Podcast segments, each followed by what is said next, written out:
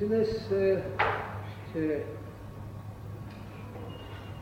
поговоря върху една от много трудните проблеми в психологията на човека и в приложеността на тази проблема в живия живот. Това е преданост и отговорност. Въпреки, че като етимология във всеки тълковен речник ще се намери обяснение, те са български думи, но аз искам да ги оставяме, както казах, в нашата психология и в нашата всекидневна социална приможност. Това като начин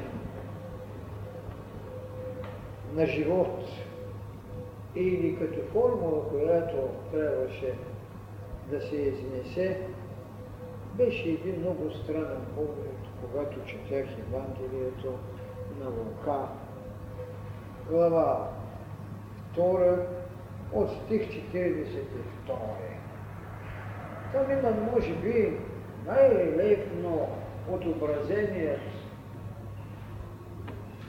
израз на преданост и най-подчертаното действие и поведение на отговорност. То е едновременно реалност и мистика.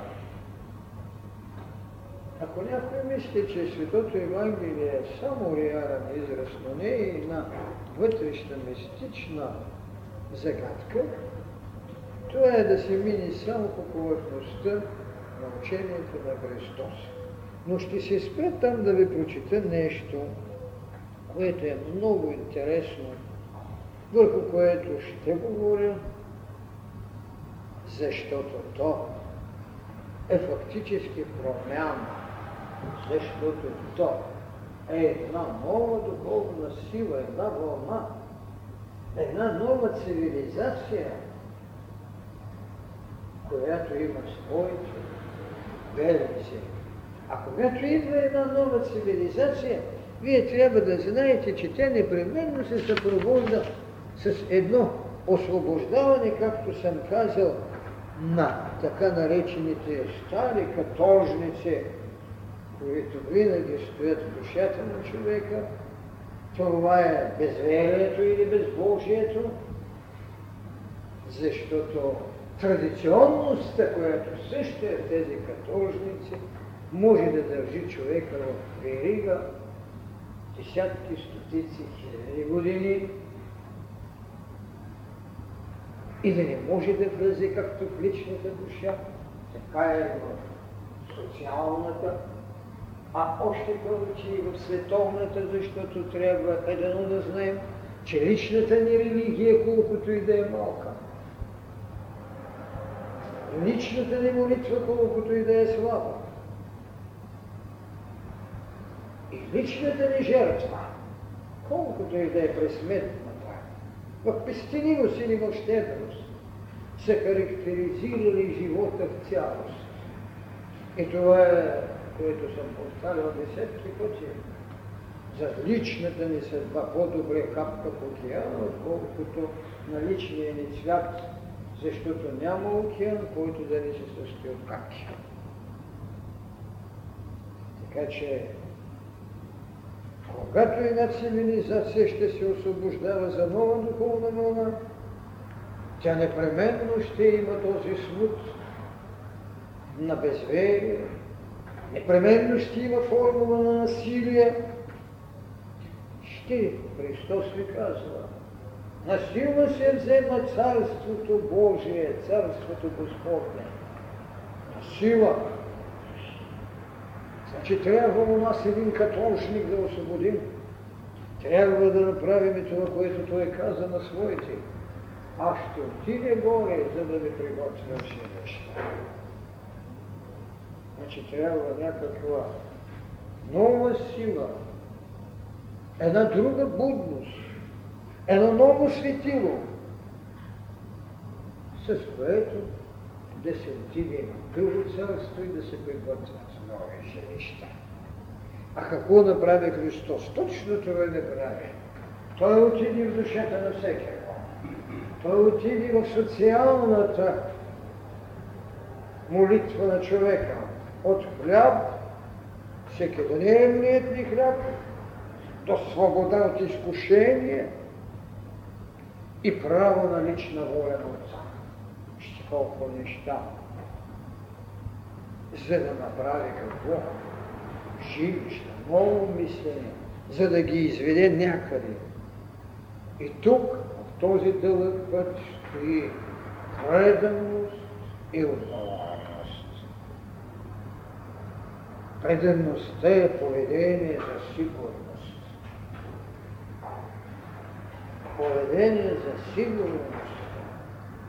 А отговорност е дълг към Отца. Тя която ви води до жертвата. Ако някой няма отговорност към нещо, той не може да извърви пътят на жертвата. Той само извършва своя обикновен биологически или социален фокус. А тя, социалността, от своя страна, градира правни нормативи, права и свободи, каквото искате. Но то е удовлетворение на един ум. Но някой пита ли се за права и свободи на своята душа? Какво е правото на неговата душа? Какво е свободата на неговата душа? За да чуе този израз на Христос, само истината ще ви направи свободни. Вижте каква необятност открива, но за подобно действие се иска всемирна отговорност. И защо в този епизод, който сега ще ви прочета, намирам това нещо, което е изумително, характерно за подобно разслоение на проявена преданост и на изпълнена отговорност. Вижте какво казва. И когато той стана на 12 години, той е Исуса. На 12 години те отидаха в Ерусалим по обичая на празника. Ето ви традицията. Вижте, не случайно ви сложих тази тройка на безверие, безбожие, насилие и традиция. По обичая на празника. Вие не отивате да правите празник. Вие отивате на празник. Е, това е, което душата ни трябва да първо да търси. Да си прави празник, а не да отива на празник. И зато и религиите в своята устойчивост са показали най-много присъствие в историите, защото много по-голяма е тяхната територия на съжителство. Те с чувствата ви, с мислите ви, с интуицията ви, с божествената ветърност. Това са нейни територии на религиите, зато имат и толкова дълъг живот. И в същото време те стават традиции, стават празници, а някой трябва да прави нещо и този някой е нашият Исус, нашият Христос. На празника а когато се връщаха след свършване на празничните дни, отрокът Исус остана в Ерусалим и не забелязаха това Йосиф и майка му.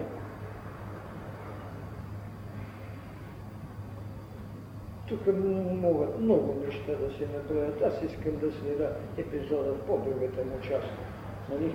Да не можете да забележите детето си дали с вас или не но дълбокият смисъл е точно там да не бъде забелязан. Защото след това цял ден ще са изминали пъти, те не са го видели, а след това три дни ще го търсят и те не могат да го намерят.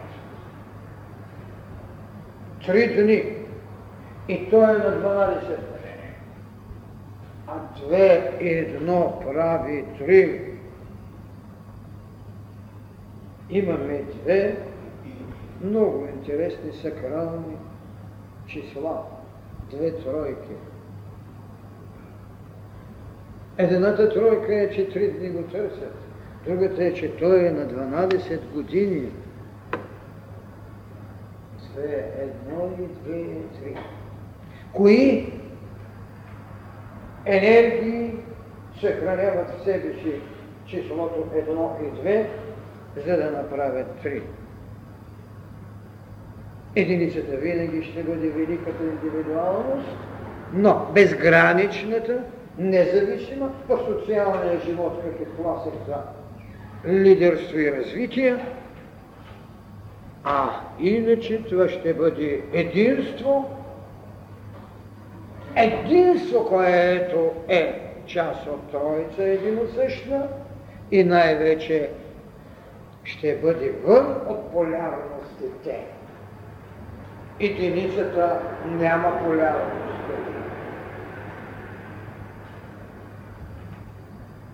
Двойката да. Тя е полярна. Тя е отробна. Единицата може да отроства. Двойката, която е отробна, има втората си същност. Плодът. Следователно, тя е полярна. И Ниян, както я казват старите китайски учения, или както ние ще го намериме добро и зло. Но тя, тя ще трябва да приюти в себе си плодът. Тя е, която трябва да роди. Тя е, която ще създаде символът на полярността, за да роди Троица и същия, да роди Божествения дух, който е осенил, който е триизмерен или три ипостасен, но единосъщ. Той е на 12 години и те го търсят трета него. Като мислиха, че той върви с другите, с дружината, изминаха един ден път и го търсиха между роднини и познайници. И като го не намериха, върнаха се в Ерусалим и го потърсиха. Подир три дни го намериха в храма, да седи между учителите, да ги слуша и запитва. Всички, които го слушаха, чудиха се на разума и отговорите му. И като го видяха с майка се, и му рече майка му, чедо, защо ни направи тъй? Ето баща ти, аз твърде много се измъчихме да те търсим. Ето преданост. Предаността е същност на родителя. Той трябва да прояви грижа за сигурност. Той трябва да даде подслон. Кой беше първият ми родител? Адам. В него беше всичко. Той даде подслон, той даде име на всичко родено като жива душа. Значи това е преданост за сигурност. Защо не направи той?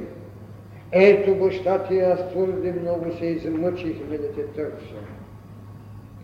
Значи предаността е хубавата болка на грежата. И така, тогава той ще каже в благодарност и безспорно в свобода на родителството или на личната ни преданост, защото Агниова ще ви каже, че преданият ученик е сигурност, тогава той ще отговори. Той им рече, защо сте ме търсили? Не знаехте ли, че аз трябва да съм в онова, що принадлежи на отца ми? Ето те, които проявиха будност за отговорност, получиха отговор, че той е отговорен пред отца си и че неговото предназначение е именно в тази отговорност да бъде в онова, което принадлежи на отца ми. Това е най-великата тайна, която Христос своите още 12 годишнина прави вътрешното откровение на едно цяло учение. Преданност, която ще се буди отговорност.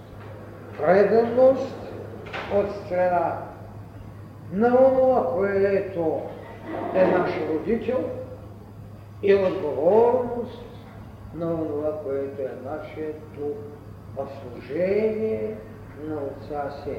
Аз трябва да бъда там, при онова, което принадлежи на Отца ми. Това е най-великият жертвен момент, когато Христос в своите 12 годишна възраст дава път, който трябва да ходиш. Затова след годините естествено ще прозвучат думите, ми, думите му, ще отидя в Царството Небесно, за да ви приготвя жилища.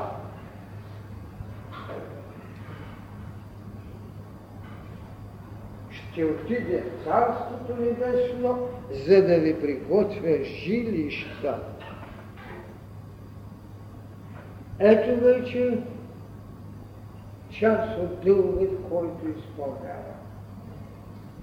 Този, който принадлежи към това, което е на отца му, той вече почва да изпълнява задълженията си за това, което е взел със себе си, затова и прощалните си дани ще ми каже, че аз ще кажа пред отца ми, че така ви обичам и вие както ме обичате, и той както ме обича, така ще заобича и вас. Това е непричинено страдание, нетревожност, както майката и бащата ще кажат.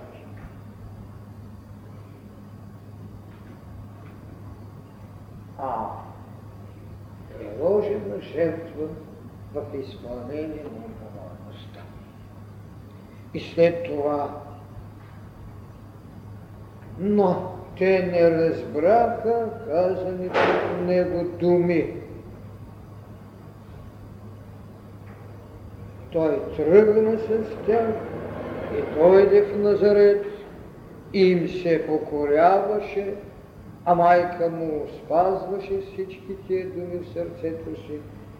Исус пък преуспяваше и мъдрост в мъдрост, и възраст, и в любов пред Бога и човеците. За мен е този образец е най-изчистената душевност на предаността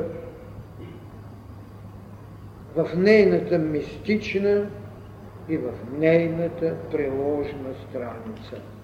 Както казах, мистичната с числото 12 и с числото 3, то не е само християнство.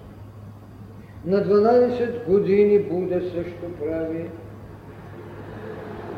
очутване, когато разговаря с мъдреците, както Христос с мъдреците и учителите на Ерусалим.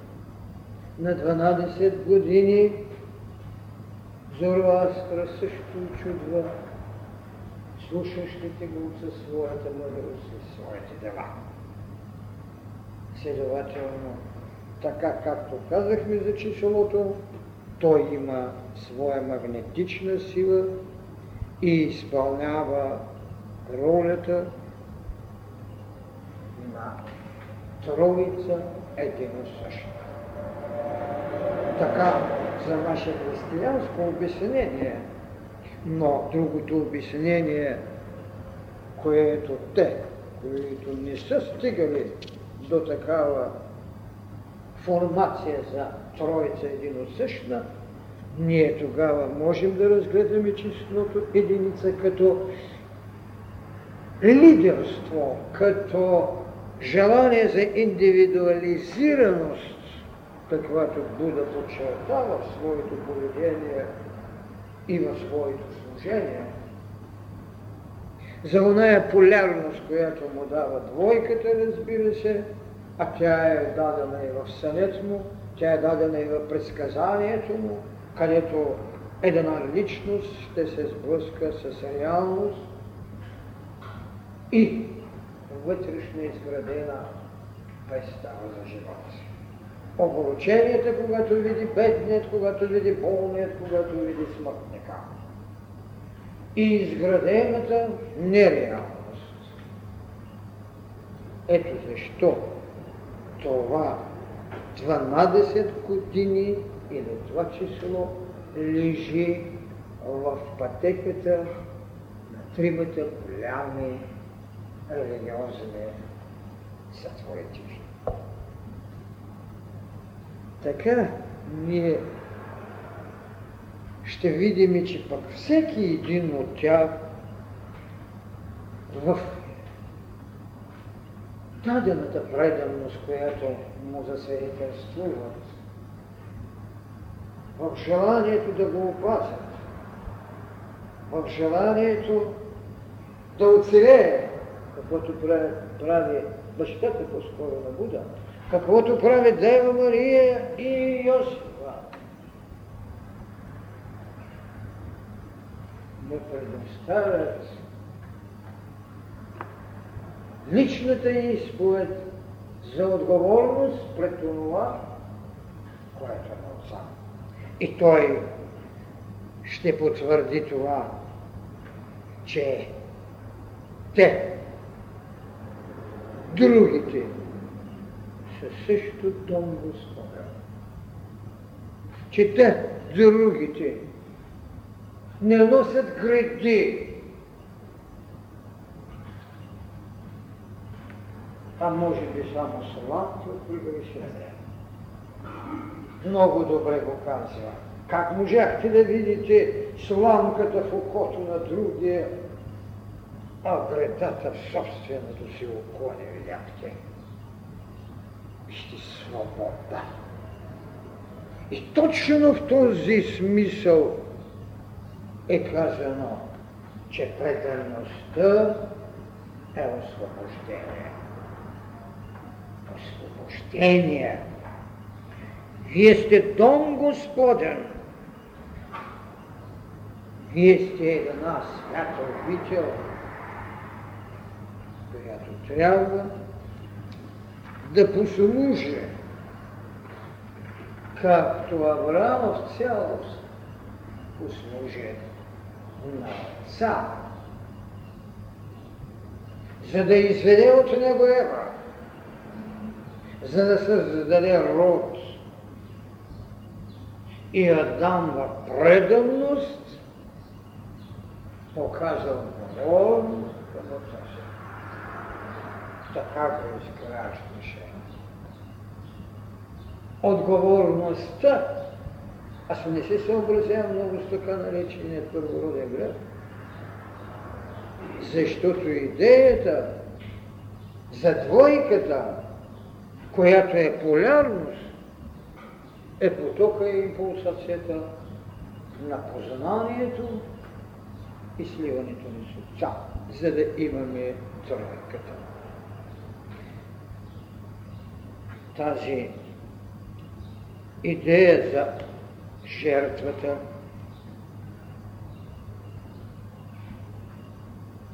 Да чуеш гласът, да покажеш преданост, каквато показва Авраам, и идеята за отговорността в изпълнение на жертвата да остане за всемирният баща в лицето на личния му син, наречен Христос. Авраам е освободен от отговорност. Той има друга отговорност. Отговорност към Адам. Да стане Авраама баща на народите. Това е преданност към Отца. Това е отговорност. Представете си тогава колко много неща са били потребни, за да се освободи някой от традицията,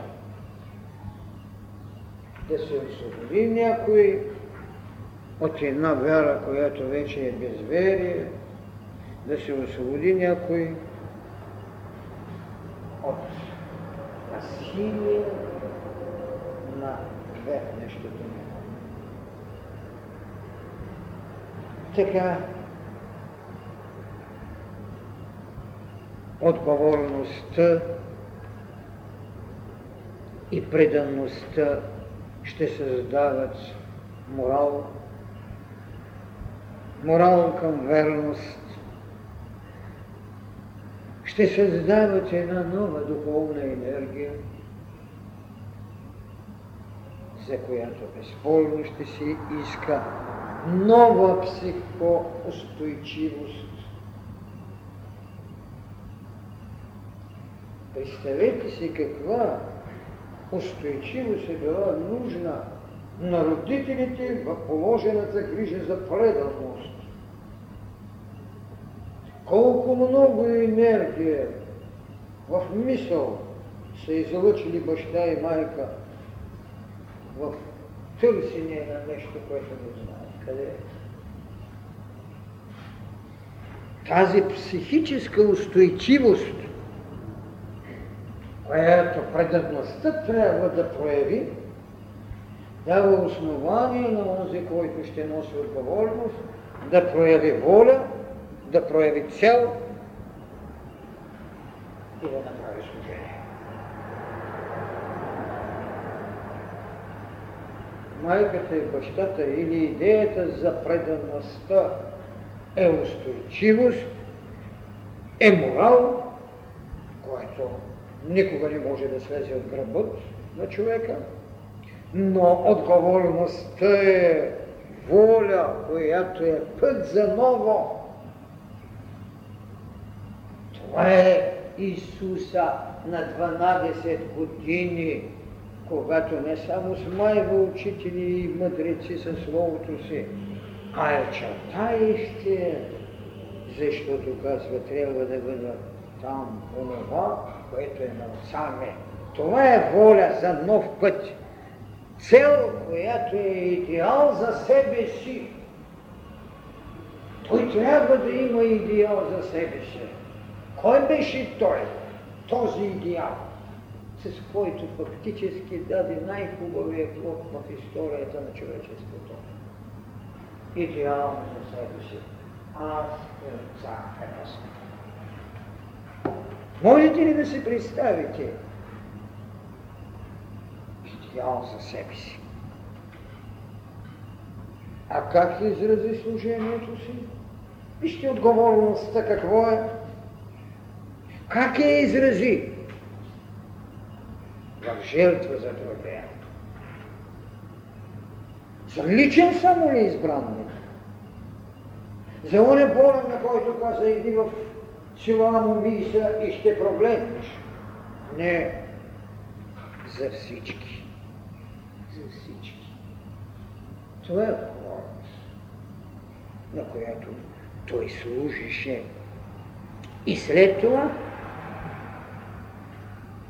как трябваше да изпълни? Преданността като доверие или като подвиг и отговорността като се започне от учението, което дава, от борбата в пустинята, от таворското лъче светление и създаване идеята за нова неръкотворна светлина, през Голготското пътуване, през гробницата, до възкресението. А 40 дни след това в отговорност ще им даде уроци за нов живот. Преданността отиде с родните вече. Те я показаха. Майка му беше там. Приятелите бяха там. Жените бяха там. Йосиф Алиматейски показа преданост, даде гробницата си. Мироноските отидаха за да го помажат. Преданост, която, както казвам, е морал и верност, която е психическа устойчивост спрямо поведението на социалния фактор. А той даде изходен път на нормалност. И след това им даде най-необходимото на предания просветление. Преданият стигна пред прегът на чакащия за просветление. Даде им очи, които го видяха. Даде им наука, която трябваше да дадат на света. Даде им на Петдесетница Святи Дух, с който те тръгнаха да вършат кръщение. Той беше направил отговорност пред всемирността. Той беше извървял път. Сега те имаха просветлението и трябваше от преданността като просветлени да взимат уроци по отговорност.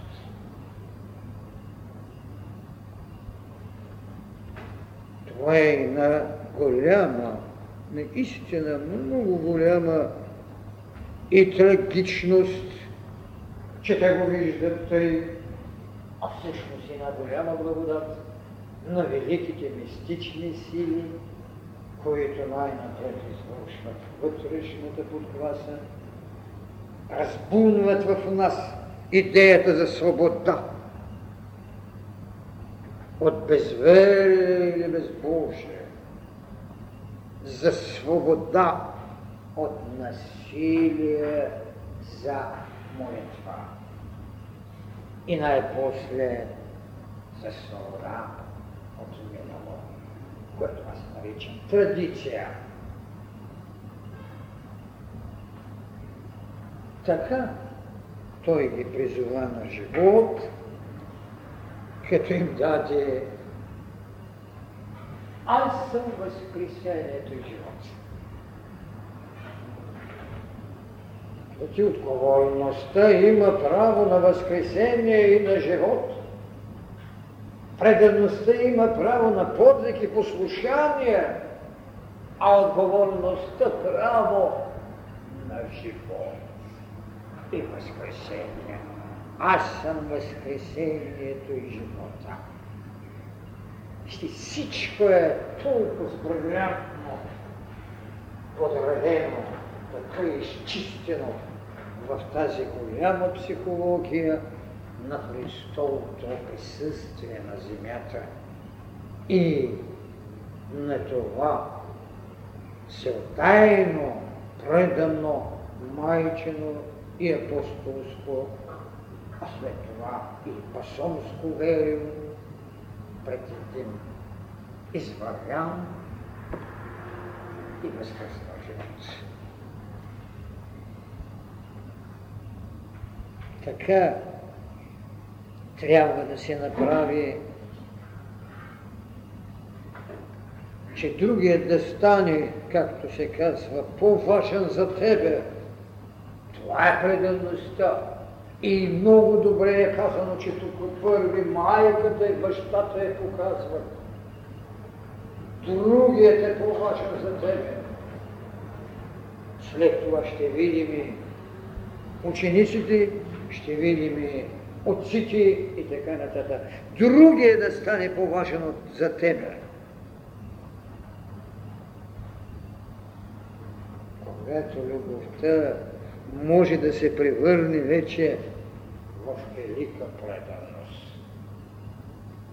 Възлюбете света, както аз ви възлюбих.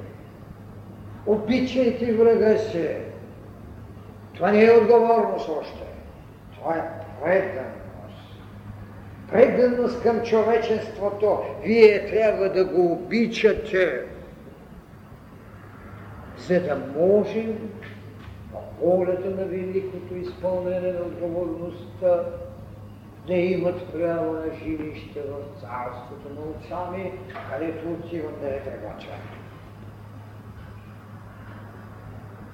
Огърлието на преданост и горност. И така ние можем да кажем, че предаността е една свобода.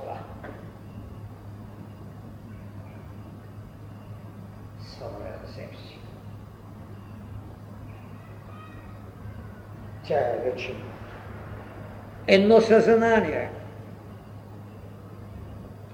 което е изчезнало в едно друго задължение. Едно съзнание, което търси хармония. А майката не може да не търси сина си, а той не може да ни създава тревога на майка си. И тогава ние можем да попитаме у нас, коя е майката, кой е бащата. Хайде да се върнем в този храм. Къде седна Христос? В храма. При учители, мъдреци и тем подобни. Къде стои духът не? Къде стои душата не? У нас. Имаме ли учители малки или голями? Имаме ли всекидневна разговорка със своите желания? Там седи. Там трябва да го потърсим. И тогава нашата майка мисълта, нашият баща, дама, който винаги превеждам с думата мисъл, ще дойдат и ще ни кажат, какво гледаш тук да не тревожиш? А нашия дух и нашата душа, особено нашия дух, който е Христов, ще каже, аз трябва да бъда там в това, което е на отца ми. Това е нашата духовност.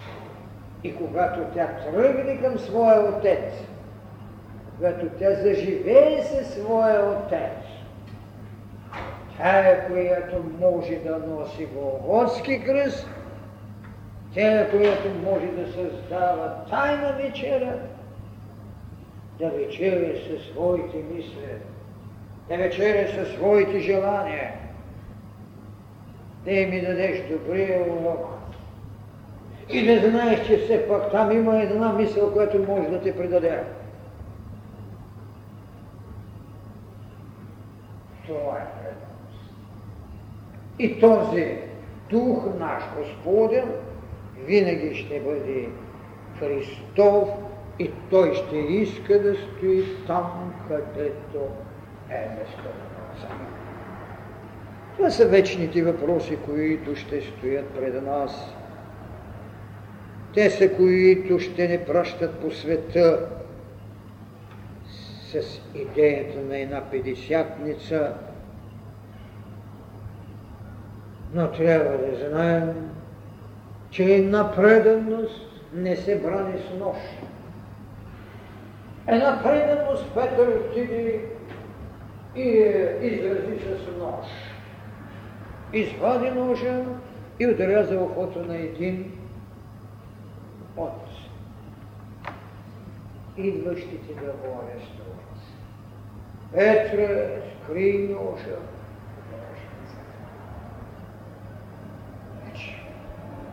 Преданност не се брани с нож. Друг е въпросът, когато апостол Павел ще ви каже да припашете меча на истината. Да, такъв меч може да вадите. Но реален нож не. Не се брани преданост. Защо? Защото той е духа царственият, божественият, аз ли не мога да кажа на моите 144 хиляди ангели да раят? Аз ли да не изпълня своето задължение? Или ти, Петре, мисли само за земните неща, не за божествените. Ето вижте преданността и отговорността. Преданността има тревогата на земята защото няма царствеността на Буднено. А тя, земята, е пълна с страдания и изненади, и той по-човешки му, макар и предан, както майката и бащата, ще поискат да го хранят. Така че, пак ще кажа, не може безсмъртието да се брани с нож. Предаността е нещо, което ще идва. Предаността е нещо, което ще се осъзнава. Предаността е нещо, което ще отминава. И човек може да я прояви всеки дневно. Отговорността на малкия ни свят е всеки дневен, но отговорността на Бога у нас пред Бога е хилядолетен.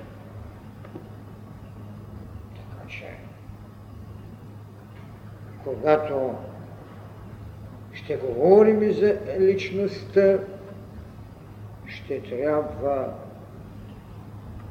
да я виждаме в нейните иерархии. Иерархия, която му създава преданост, иерархия, която му създава отговорност. Ето защо той ще каже в отговорността се, аз ще ви пратя утешителя, Святия Дух, за да не блуждайте в своята преданост, за да ви напомни какво съм ви казал, да да ви напомни за мене. Идете и кръщавайте. И ще търсим една преложна работа. Идете и кръщавайте. Преданността трябва да свърши това. Отговорността взема деянието и го представя пред отца се. Там ще кажа как съм ви възлюбил, как вие ми обичате и той да ви възлюби както мене. Така двете тайни ще имат една своя фигура, която е дадена в десетя девици, които отиват със светилниците си да чакат Христос, Господа. И десетя бяха предани, и десетте бяха отговорни, но какво се получи? Петте останаха само предани, но не можаха да предвидят отговорност. Не бяха си взели светлинка, светило за светилника. Ето виждате каква Ерархия на преданността няма. Това са неща, без които не можем и не бива да отминаваме. Така горивото, което слагаме в своята лампица, трябва да е възродително, трябва да ни достига. Трябва да го имаме. Трябва да сме го предвидели. И трябва да го пожертваме в името на чакане. Този, който не може да дочака Господаря, той не може да прояви преданост.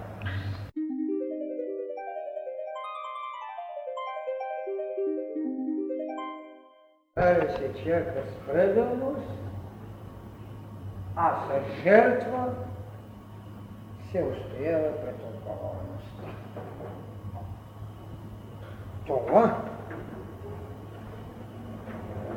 е когато искаме да изобразим преданността като една плотност. Вятърът е достатъчен, за да направи плодно дървото. Това трябва да научим в живота. Значи, преданост се проявява и се показва в тази устойчивост срещу бурята, срещу дъжда, срещу вятъра, срещу вътрешната разпора, срещу безстрашието да хвърлим дрехата на миналото, срещу устойчивостта да не бъдем роби само традиция. Така трябва да търсиме вибрации, които всяка една от тези категории носи. Вибрацията на предаността, като лична енергия, като енергия, която е дал Христос с благословението и пятдесятницата си. И вибрация, като лична иерархия и благословение на Отца, която показва носеща отговорност. Това е моят възлюблен син, над когото е моето благоволение. Христос ще каже, аз ще ви пратя утешителят Светия Дух, който ще ви напомне. Ето ви различията, ето ви небе и земя. Преданост и отговорност. Те ще проявят преданост, ще изпълнят всичко. Той е поел отговорността, защото света очакваше. Така трябва да гледаме на тези духовни вълни, които именно са една космична енергия, с основание наречена Логос.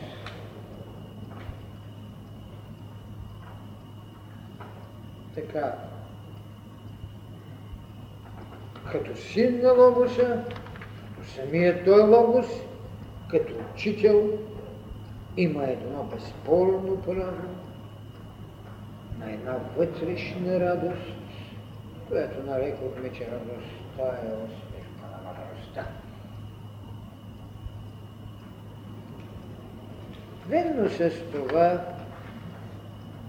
трябва да кажем,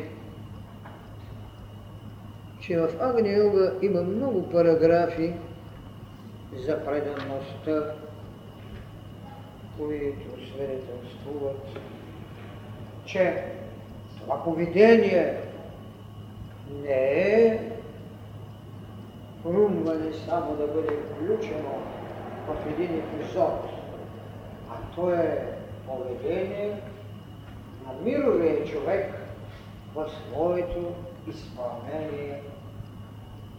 Тук Те ще ми кажат така.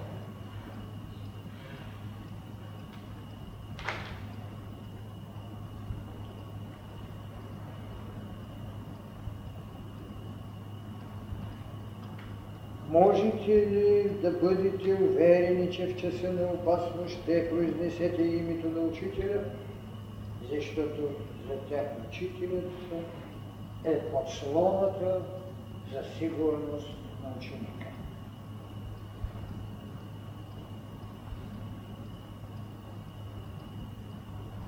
Можете ли? Да.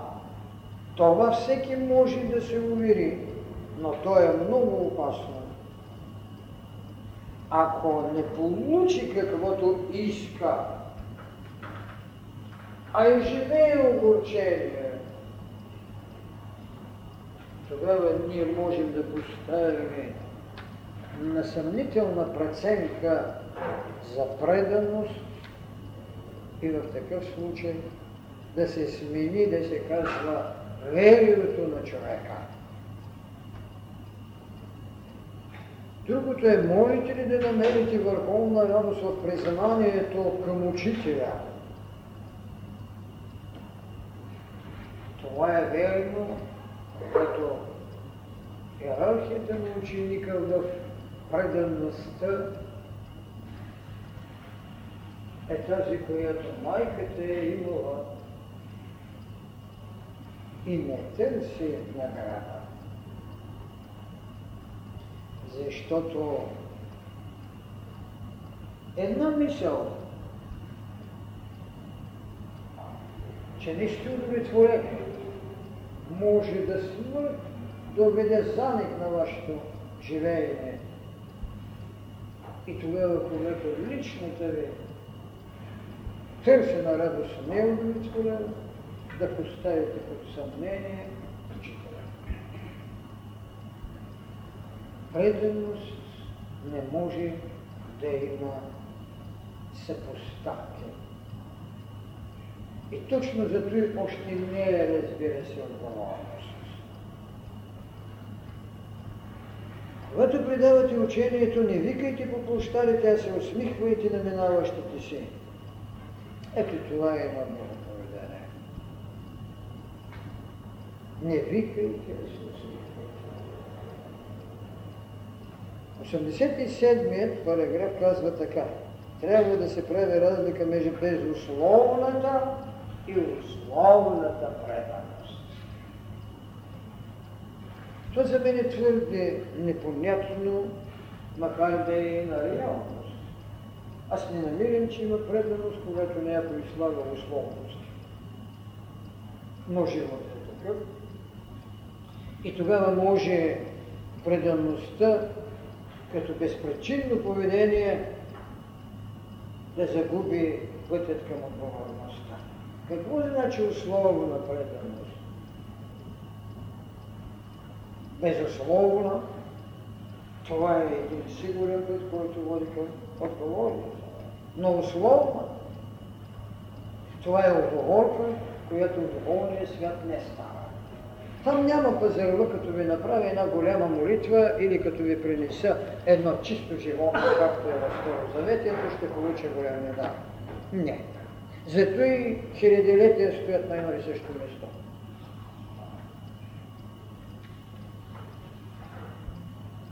В 220 параграф е казано, свободната воля е повод за най-голями противоречия. Идеята да се ограничи волята и приложена към предаността, за мен е една много тежка болест. Не става въпрос за своеволия, става въпрос за воля. Свободната воля може да сгреши, но своеволната и несвободната ще ви класира. Така, когато съм разглеждал Агни Йога, съм малко изумен от някои неща, но безспорно това беше наука с религиозни сенки вътре, отколкото вътрешно откровение на религия. или на мъдрост. Така че една свободна воля, която влиза в голями противоречия, се ползва в основата на християнското учение, че създава какво? Луцифер, който става сатана. Тоест, свободният, който иска да се мери с отца и създава горделивостта. Разбира се, те казват гордост, но аз винаги се разминавам. Гордостта е голямо, голямо достоинство. Горделивостта е, която ви унижава. Това, че някои прояви на свободно безволие могат да направят или е оставен един религиозен или исторически образ, с който се извинява, че е въпрос на свободна воля и свободно действие, Луцифер, светлината да стане сатана, не може да бъде за нас предмет но добре. Не. Свободната воля е това, което рече Христос. Само истината ще ме направи свободна. Това е свободната воля. А тя вече не е воля.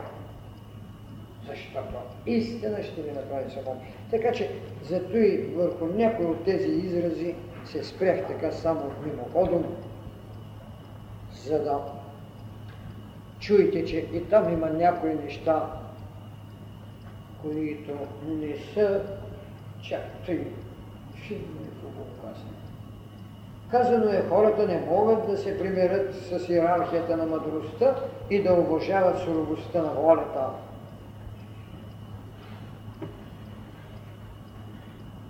Мъдростта не идва от волята, дори и като лъч. И те не могат да нямат конфликти, защото като градивен материал, като градивна енергия в изграждането на всемирната цивилизация, те ще трябва да имат свои конфликти добрия смисъл на другата. Но ако приемеме, че волята е жизнелюбието, а ето създава света или животолюбието, тогава мъдростта, която му дава слънце защото само свят без мъдрост или без светлина е мрак, по който ще да го създава. Трябва да се знаят тези неща. Така,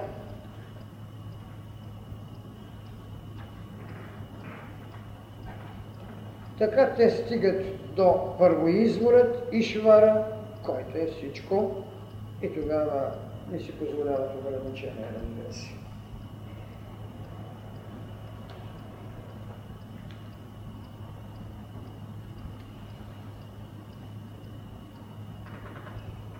Много е трудно ние да се върнем на 12 години, за да можем да направим едно стояние в храма на Иерусалим.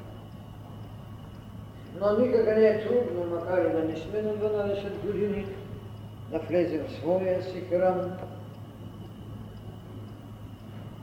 да се поговорим с учители и мъдреци, ако ги имаме, ако ги нямаме да послушаме гласа и съвета на преданните, ако ги имаме да кажем на преданните, че ние